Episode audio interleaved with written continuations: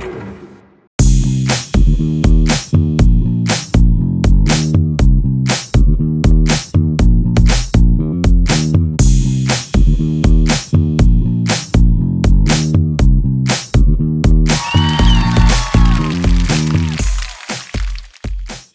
んにちは。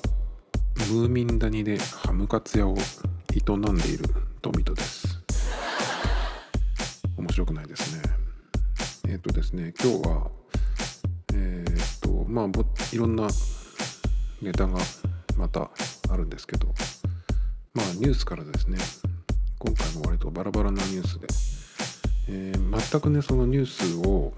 扱うようになってから、全然その、ジャンルとかがね定まってこないんですけど。理想はあのーなんだっけ。バッバックスペース FM もそうだけどそこはテック系のニュースっていう、えーまあねテーマがありますしあとねあのもっといいなっていうのがあるんですけどバイリンガルニュース。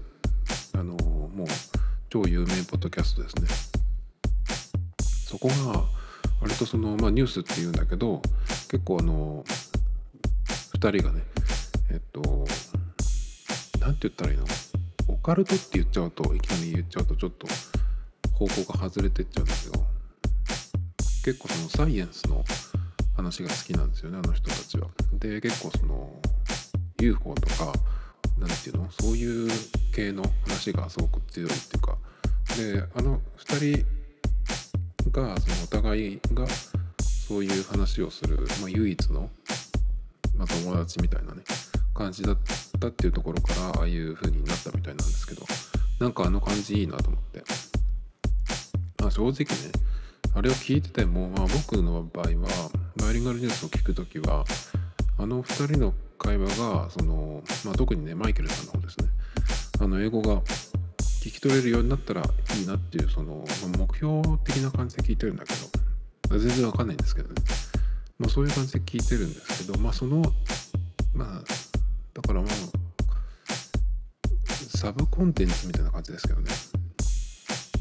正直あんまりそのニュースの内容自体はそこまで興味のあるものじゃなかったりするんですけどでもそのそうじゃない人にとってもあの聞いててね。面白いそれは何だろうっていうふうにこう興味を引くようなネタをピックアップしてるっていうとこも上手だなと思うんですけど。なのでそういう、まあ、普通だったらそのなんていうの？その自分で目にしない耳にしないようなジャンルのニュースを持ってくるんだけどそのいろんな人にね割とこう興味を持たせやすいというか全然その聞いてる人をこう置いてっちゃうような感じでもないんですよね。対極に割とあるのがポッドキャストだとリビルドですかねリビルドはもう完全にあのまあいろんなあそこもねあそこのうんとポッドキャストで扱ってるネタもいろいろねえっ、と取り扱ってますけどその相方さんゲストの方によっていろいろ変わりますけど、まあ、基本的にはそこはそのベースはエンジニアの人の同士の、え話っていう感じであのテック系のニュースをやってるバックスペース FM よりも全然その専門的な、えー人たち人たちのそういう専門的な会話っていうかねっていう感じがするので、まああいうなんかそのなんていうのかな割り切り方というかねそれもなんかいいなと思うんですけどまあどっちにしろねうーんないんでそういうなんか強みが何かしらちょっと見つけていきたいなと思うんですけど今日はですね、まあ、そんなことを言いながら最初に取り上げるのはえっ、とこれハイプビーストからの記事なんですけどケンドリック・ラマーとザ・ウィークエンドに盗作疑惑が浮上っていうことで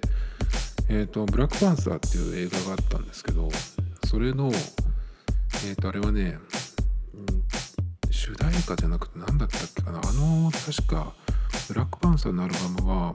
コンセプトアルバムっていうような感じだったと思うんですけど、まあ、その時に、えー作ったというかね、その時に、えー入っているアルバムの中の、Play for Me っていうアルバム、ん？曲があるんですけど、それの中に出てくるなんかそのコーラスパターンが、えー、まあ、盗作だというふうにね訴えられてるんですけどで訴えた側は誰かっていうとえー、っとね僕は初めてこれ聞いたんですけどケンドリック・ラマーとウィークエンドはあのー、知ってました。あのね Spotify でもいいし Apple Music でもいいんですけどグローバルチャートみたいなねあのプレイリストをよく聞いてるとまあしょっちゅう出てくる人ですねこの2人は。で訴えた方はえっとねニューヨークブルックリンを拠点とするバンドゲーセイヤーっていうバンドでで全く知らなかったんですがでもこのバンドっていうのもフジロック19年の2019年のフジロックに出てたりとか、えー、何度かねその来日公演も行ってるっていうバンドなんで全くその無名のバンドってわけじゃないと思うんですけど個人的には無名ですけど。でこのね記事の中に両方の曲の YouTube のリンクが貼ってあるんでちょっとね聞いてみたんですけどまあさっぱりわからないです。何がそんなにうん似てるのかとかね。よくこういうのってうんその部分的に何て言うのかなそのメロディーの最後の終わり方が似てるとかね。あとこうまあメロディーが似てるっていうよりかはコード進行が一緒で、えー、まあそのメロディーというよりかはコードの動きだけっていうような終わり方してると結構そのすごく似てるっていうふうになりがちですけどまあ盗作って言われてもなっていう感じでねもっと似てるのかなと思ったんですけど全然このぐらいだったらあの全然問題ないなんか訴えられても大丈夫じゃないかなと思っちゃいますけどね。よくこの盗作疑惑盗作の話とかね聞くと思いつくとか思い出すことがあって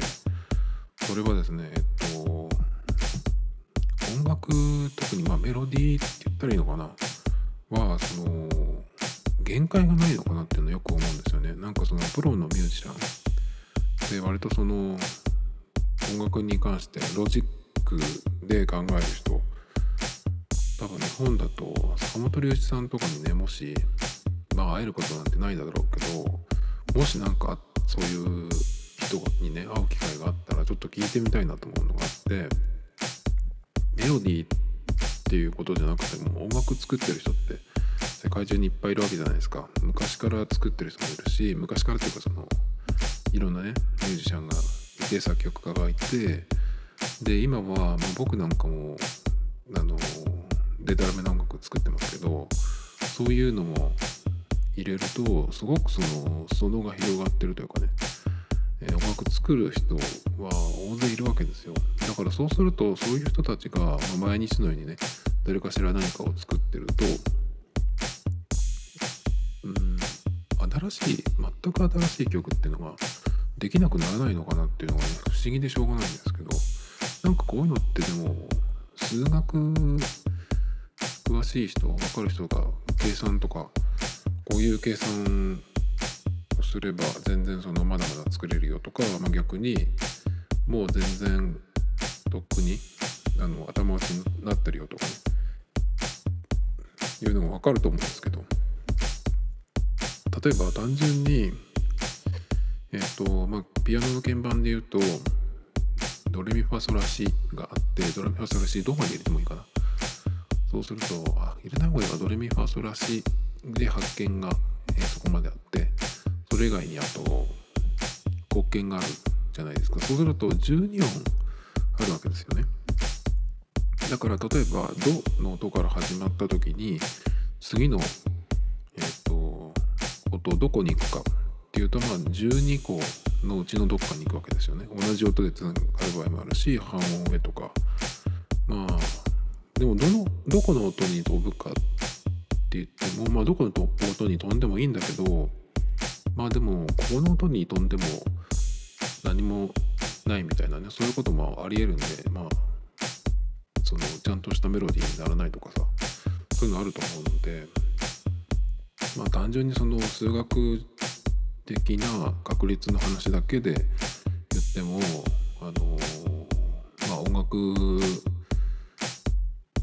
とちょっとつながらないと思うんですけど、まあ、そういう感じでねその計算っていうのもあるし、まあ、あとどういう要素があるかっていうとうんと何て言うのかな。まあ今まあまあドレミファソラシっていう話をしたんでキーの問題もあるしそれからテンポもある。それからまあそうだな。音色っていうのも入れるのかな。音色入れるとちょっと違うか。まあリズムとキーそれから各音のノートっていう、まあ、いろんな要素があるんですけどこれだけね昔から音楽っていろんな人が作ってるんでもうとっくに新しい曲はできないっていうくらいになってるのかまだまだそれともなんかできるのか？なんかその辺をねちょっとこう具体的に知りたいなと思うんですけどなんかこれってこういうこと考えてる人っていないのかなってねいつも思うんですけどそういうのをなんかそのプロのね音楽家とかに聞いてるっていうのもなんかの読んだり聞いたりしたこともないのでなんかあんまりそういうこと考える人いないのかなとかちょっと思うんですけどね、まあ、だからそうするともしねあの新しい曲っていうのがを作るっていうのがすごく難しいっていうことになるっていうとまあ盗作って言われてもっていう話になってくると思うんですけどなんかねこの辺の、えー、音楽新しい曲があとどれぐらい作れるのかとかそういうなんかその限界があるのかっていう話をねちょっとどっかで誰かに聞いてみたいなと思うんですけどね。えっ、と次ですね次もハイプビーストからなんですけどエアマックスの話です、えー、ナイキがプチプチをイメージしたその名もズバリなエアマックスバブルパックをリリースっていうことで、えっ、ー、とですね、まあ簡単に言うと、梱包材に使われたあのプチプチがあるじゃないですか。あれを、えー、模したようなね、素材が使われてるエアマックスっていうことなんですけど、結構ね、これがね、面白くて、あの梱包材のプチプチよりは小さいんですけどそのアッパーの部分にねそれが施されてるんですよ。で結構その他の部分のデザインもちょっとそのオーロラカラーみたいな感じになっててですね白ベースなんだけど結構これはなんか涼しげでいいなと思って。ちょっと色の濃いパターンもありますね。ナイキって最近去年とかもそうだけどなんか1個のテーマでえっといろんなエアマックスとか他のナイキのシューズを作るっていうなんかそういうシリーズものがあったりして。去年度ねこのぐらいの時期は確かレーザーフューシャっていう紫のなんか、えー、やつでしたね。僕はそれの中のなんだっけあれはえっとベイパーマックスかなを買いましたけど今ねベイパーマックスはねちょっとフライニットのやつなのであのスースーしちゃって足がすぐ寒くなるのでちょっと、えー、しまってるんですけどもうそろそろね暖かくなってきたらまたあれも履けるかなと思うんですけど今年はねちょっとこのプチプチのバブルパックっていうのが出てきてるんですけど結構良くてそのラインナップなんですけど、まあ、メンズの話です。がメンズあれウィメンズもあるのかな。まあ、メンズだけここに書かれてるんですけど、エアマックス90、それから200、720、270リアクトの4モデルですね。ウィメンズは720、720、270リアクトの、えー、3モデルかな。で、エアマックス98の、あのー、写真も出てるんですけど、それは日本未展開だそうですね。えっ、ー、と、2月29日からナイキ .com および一部のナイキ販売店で発売予定ということなんですけど、ちょっとこれね、久々にちょっといいなっていう。ナイキのね、やっぱりシューズってしょっちゅう新しいのが出てくるんですけど、ちょっとねあんまりまあものによってはスルーっていうこともね結構多いんですよだけどねこのねうんと特にえー、っとなんだっけなこれ AirMax90 と720はいいかなっていう感じがしますね。720はそのプチプチの部分がちょっとそんなにないんですけどプチプチ感が、えー、多いのは90かな。やっぱ AirMax90 って結構その90ってついてるのでもう20年くらい前？ん20年でいいのかな？90で0で10でまあ2030年か。なんでもうだいぶその昔に出たモデルですけどやっぱ完成されてるデザインだなっていうのと例えばやっぱりそのデザインのそのパーツがねいろいろあるのでかなりそのカラーによって全然違う雰囲気というかになるんですよね。だから面白いんですけど AirMax90 と95って結構履き履き心地が似てて足入れると結構その包まれるような感覚なんですね。だからすごくこう、まあ、冬冬場なんかもねいいですしあとクッション性能も結構グニッとねしっかり沈む感じ。で似ててですね、まあ、僕は結構好きなんですけどこの履き心地がね。で特に IMAX90 の場合は土踏まずのところにこうグッと当たるような感じでがしてそれがちょっと気持ちいいんですけど、まあ、この辺はねちょっと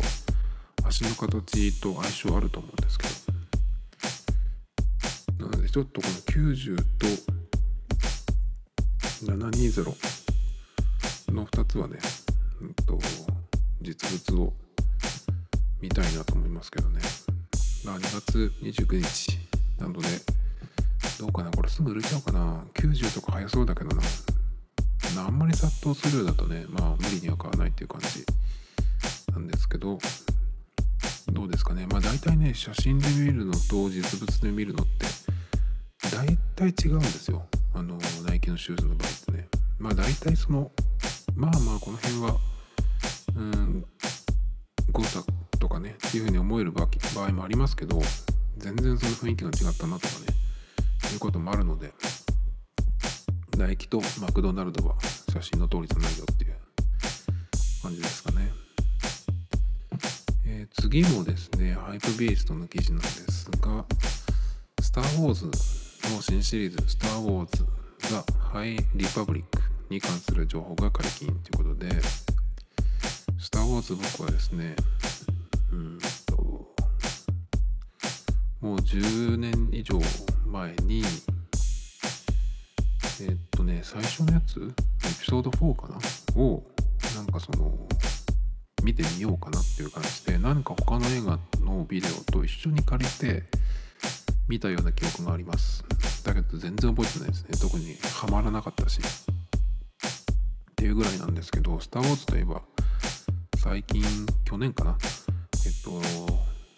最後のエピソード9っていうのが確か公開されたはずなんですけどからねそのその時に最後っていうのを聞いて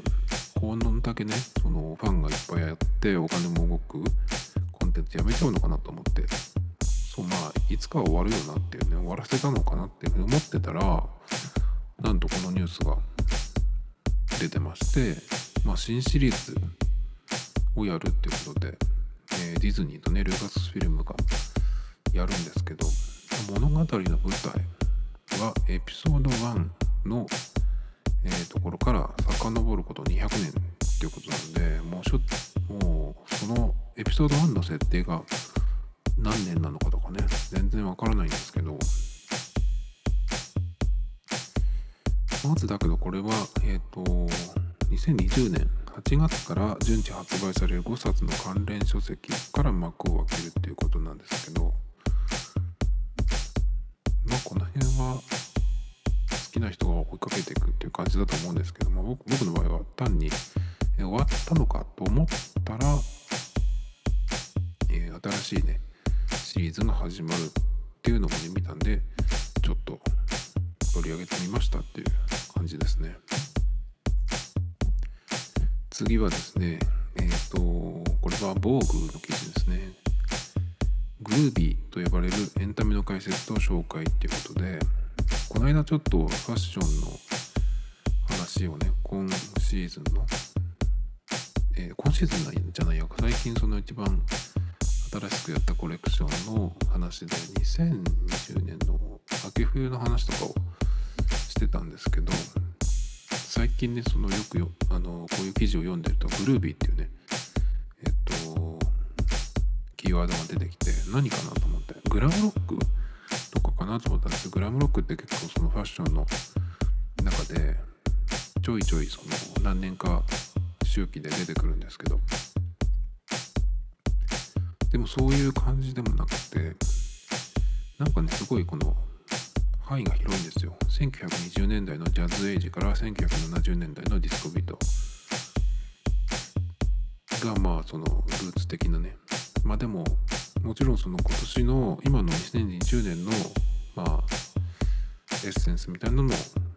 加えての新しい、えー、まあ話っていうかねそういう流れになってくるみたいなんですけど、まあ、グルービーっていうねよく言葉が最近出てくるなっていうことでちょっと気になったんですけど、まあ、結局わからないんです。今のところはちょっとえっ、ー、とまたでもそういうなんかディスコの時代70年代とかねそういうのがよく、まあ、ファッションでは出てくるので、まあ、またそっちに戻っていくのかなっていう感じですけどね。まあでも全く同じものが来るってことはないですもんね、まあ、のファッションの場合は。70年代が流行るとか去年とかは90年代のファッションがとかって言ってますけど90年代のかなんかそのブームっぽくなったのは初めてじゃないかな。70年代とかはもう結構何回も来てる気がしますけど結構最近はあのレディースのファッション見ててもパンツのねえっと裾が結構ワイドというかもうフレアになってきて、まあ、そうするとまた70年代とか来るのかなってでもその感じもねやっぱりその本当に70年代がそのまんま復刻するってわけじゃなくてやっぱりちょっとしたバランスが違うんですよねデニムなんかでも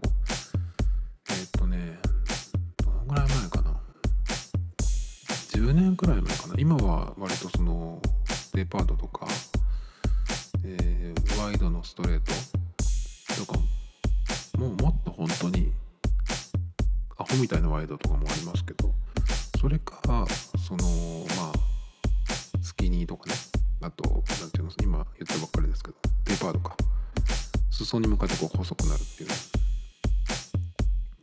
割とそのデニムなんかでも、えーまあ主流でフレアとかをね見つけるなら古着屋に行かないとないとかっていうぐらいだと思うんですけど徐々にねその裾が広がったフレアのタイプも出てきてるんですけどえっと10年ぐらい前に割とねちょっとそのフレア気味のやつが流行った時期があったんですけどその時はね70年代のそのベルボトムみたいなねドンっていうようなやつっていうよりかはその全体的には細いんだけど股上も浅くてでそのうんとね靴にちょうどこうよくかかるぐらいの開き具合だったんですね。だから、まあ、ブーツカットとかっていう言葉は昔からありますけどその時代は確かにシューカットっていうねあの言葉が新しく出たような気がします。だからそのブーツカットよりほどブーツカットほど広がってないんだけどスニーカーとか履いた時にこう収まるというね上にかかるような感じですかね。今は全然そうじゃないですもんね。あの足は結構その細く見せてまあボリュームのあるスニーカーがその靴の裾がかからないんで全部見えるっていうような感じだと思うんですけど。でも割とそのボリュームのあるハイテクスニーカーとかっていうのはどうかなそのフレアっていうのはあんまり合わない気がしますけどね。まあやっぱりその細身のスキニーに近いデパート系のパンツとかあとはたまにここでも喋るんですけどダウンタウンの浜ちゃんが昔からやってるようなあのリバイスの501みたいなね今の感覚で言うとちょっと太めのストレート。だけどまあストレートっていうとあれが基準なんですけど、まあ、そういう感じあれはちょっとかかりますけどまあ隠れるってことじゃないんですけどね。はいえーと次です。次はですね IT メディアニュースの記事なんですけど LINE に不正ログイン被害者数は4000人超乗っ取りや二次被害の可能性もっていうことでなんかその大勢ね不正ログインの被害に遭ったっていう、え話なんですけどなんか購買に誘導するスパムの投稿があったほかえー、まあだから URL からうんとまあパクられてるっていうようなね乗っ取られるっていうような感じのようなんですけどまだこんなこと言ってるなっていう感じ LINE はえっ、ー、といつ頃だっけ？なんかベッキーの不倫のやつがあってからかな？その辺で確か。えっ、ー、とその前かな？わかんないけど。多分その辺じゃないかと思うんですけどちょっとその個人認証えっ、ー、と電話番号を登録しないと、え、電話番号だっけ？えっ、と電話番号はもともと紐づいてるのか。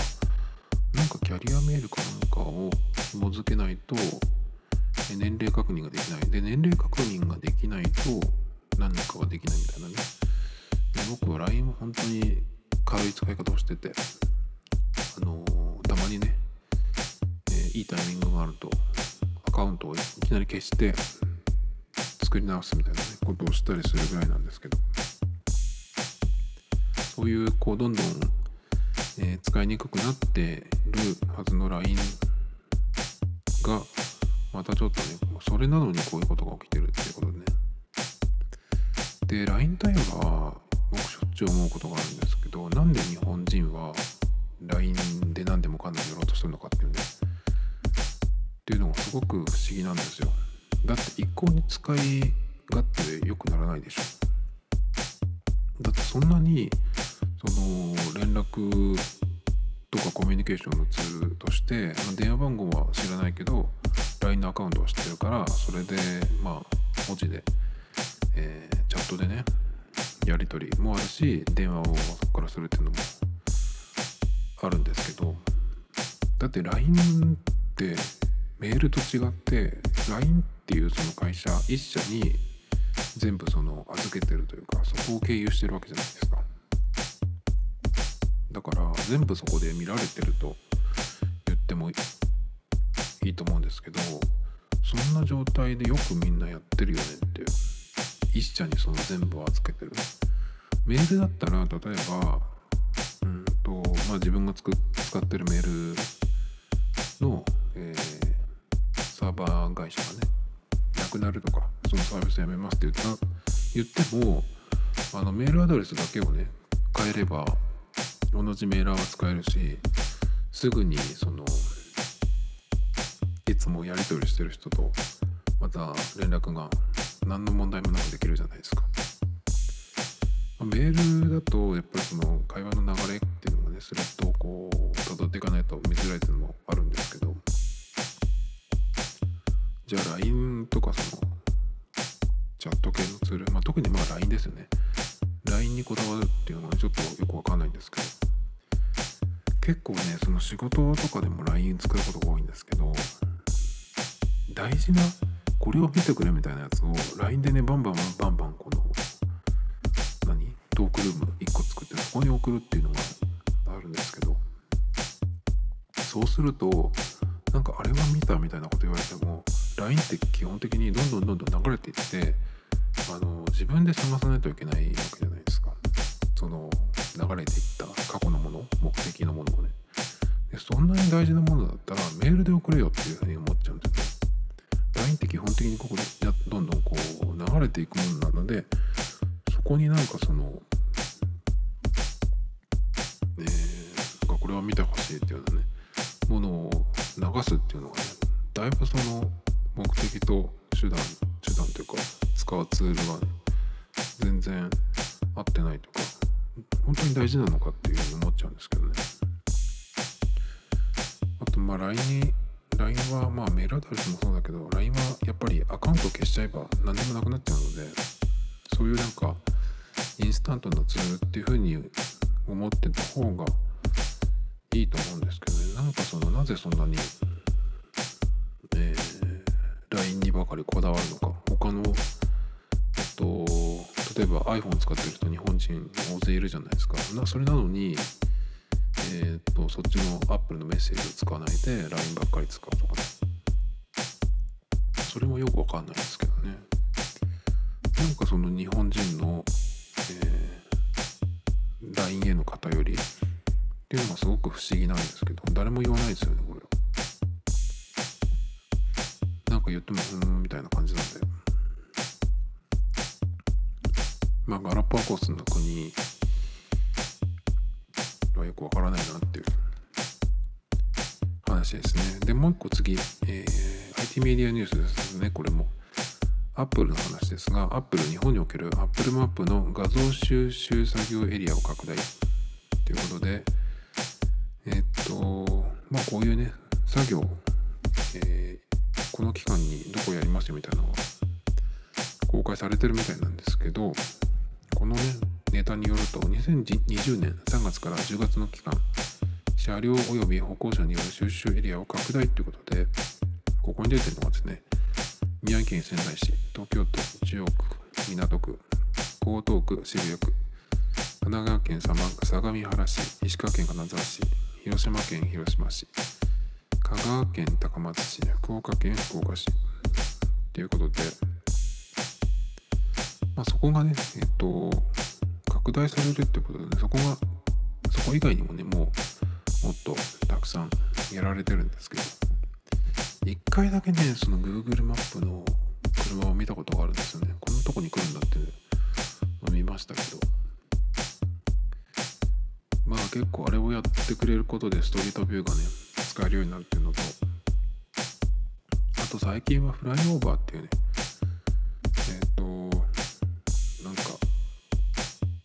上空からこう、ツアーでね、見ていくっていうのもアップルのマップであったりするんでそれがえっとね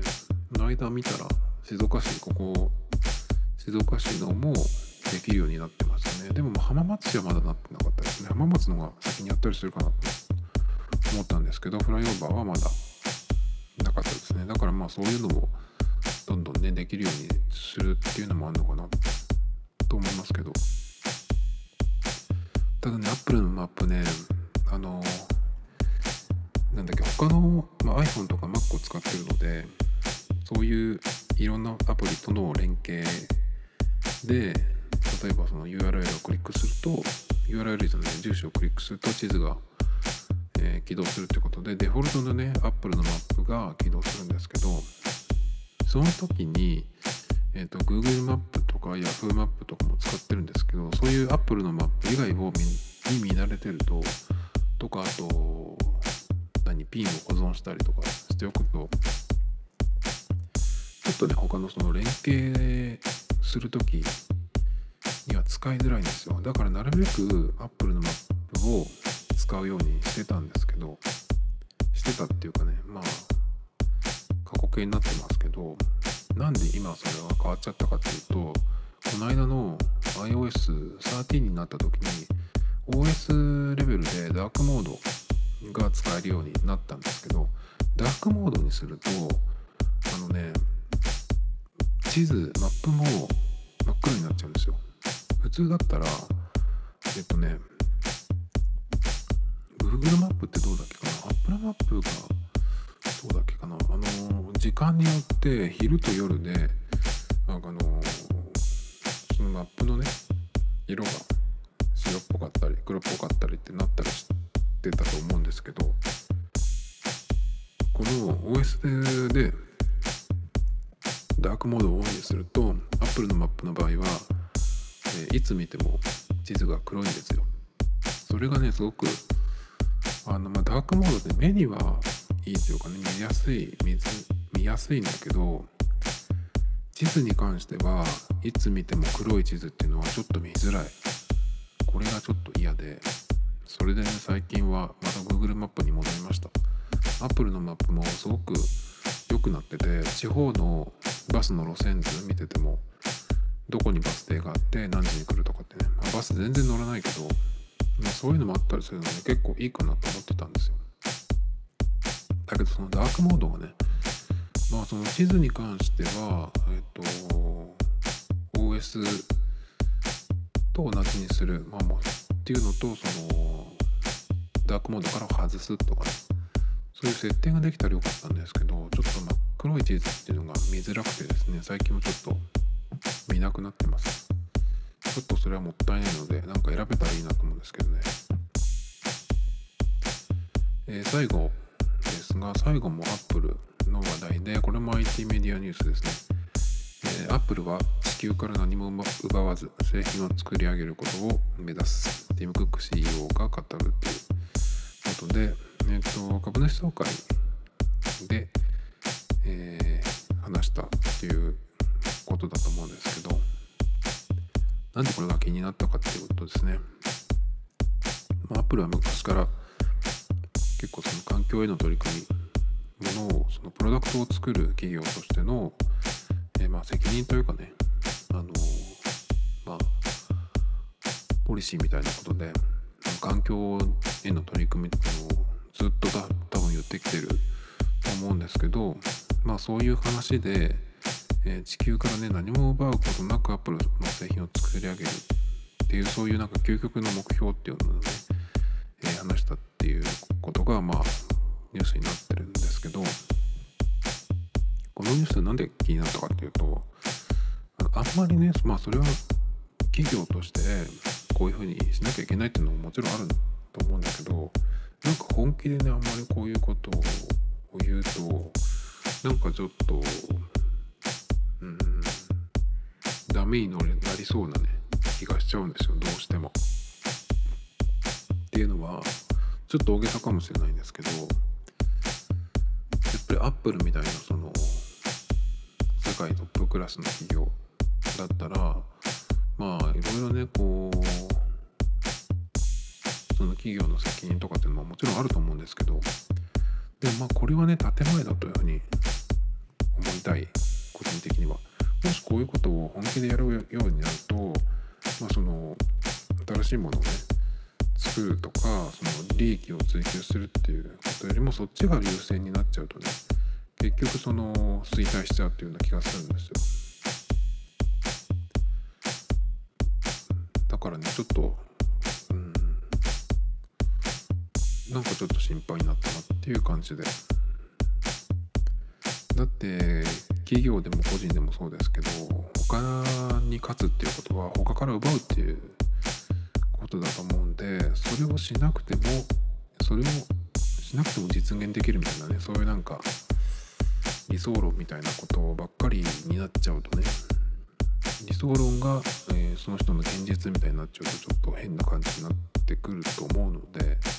まあ一応、まあ、こういうのは、えー、世界的な大企業としての、うん、建前というかねというような話であってほしいなと。思いますね。最近はちょっとアップルはいろいろプロダクトを見てても大丈夫かなと思うことがよくあるので昨日昨日じゃない今週もえっと信号待ちしてた時にちらっと横を見たら iPhone11 11 Pro かな11 Pro を使ってる人がいて横があのメタリックのキラキラしたやつだったので11 Pro だと思うんですけどあの11 Pro の厚みがねやっぱり僕はどうしても気になるんですよね。なんかそういうアンバランスなものをちょっと今作ってるっていう印象もあるので大丈夫かなアップルっていうちょっと心配になったっていう記事でした。あ最後って言いましたけど最後もう一個ありました。大事なやつが、えー、バカ映画の話ですね。これは映画ナタリーの記事なんですけどえっ、ー、とタイトルは上田圭介主演三大怪獣グルメの公開は5月に吉田彩乃クリスティラも出演決定っていうことでなんだこれはと思ったんですけどえー、っとねこの映画のなんだっけえ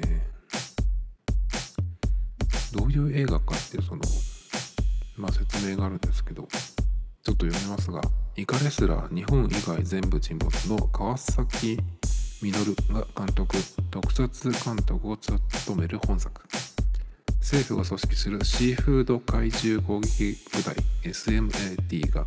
SMAT が三大怪獣を国立競技場で海鮮丼にしようとする海鮮丼作戦を決行する様が描かれるっていう、え上田が寿司屋の息子であり元調理科学研究所員の主人公を演じえー、漫画「孤独のグルメ」で知られる久住正幸が監修を監督したっていうことでここの一文ですね。えっ、ー、と三大怪獣を国立競技場で海鮮丼にしようとする。海鮮丼作戦ってもうこれを読んだだけでねこれは見なきゃいけない映画だなっていう感じがちょっとしてしまいまして。でねそのイカレスラーっていうのが今出てきたんですけどそのイカレスラーっていうのはこの、えーと、映画を撮った監督の過去の作品で YouTube で「イカレスラー」って検索するとそのトレーラーみたいなのがね見られるんですけどすごいバカでした。ちょっとねこれは面白いなと思う、まあ、イカレスラーは多分最後まで見ようっていう感じはなかなかしないんですけど国立競技場で海鮮丼にしようとする三大怪獣を海鮮丼にするってなんかこれがねちょっとどういう感じの映像になるのかなってまあもちろん特撮っていうのはあるんですけど孤独のグルメの人が監修をするっていうのもねで神を出演するっていう風に決まってるゲストが前が出てるんですけど面白いですよ。村西徹吉田照美ケイ・グラント泉麻人彦摩呂パラダイス山本。彦摩呂っていうのがねちょっとこのえー、ラインナップちょっと面白いですね。ということで今年はあの007のダニエル・クレイグがやる最後の作品が公開される予定なんですけどそれが今のところ一番見たい映画なんですがそれと同じくらいちょっと楽しみに、えなる映画がありますっていう話ですね。まあ、5月23日からなんですけど全国でやらないと思うんでどっかに見に行かないといけないのかな。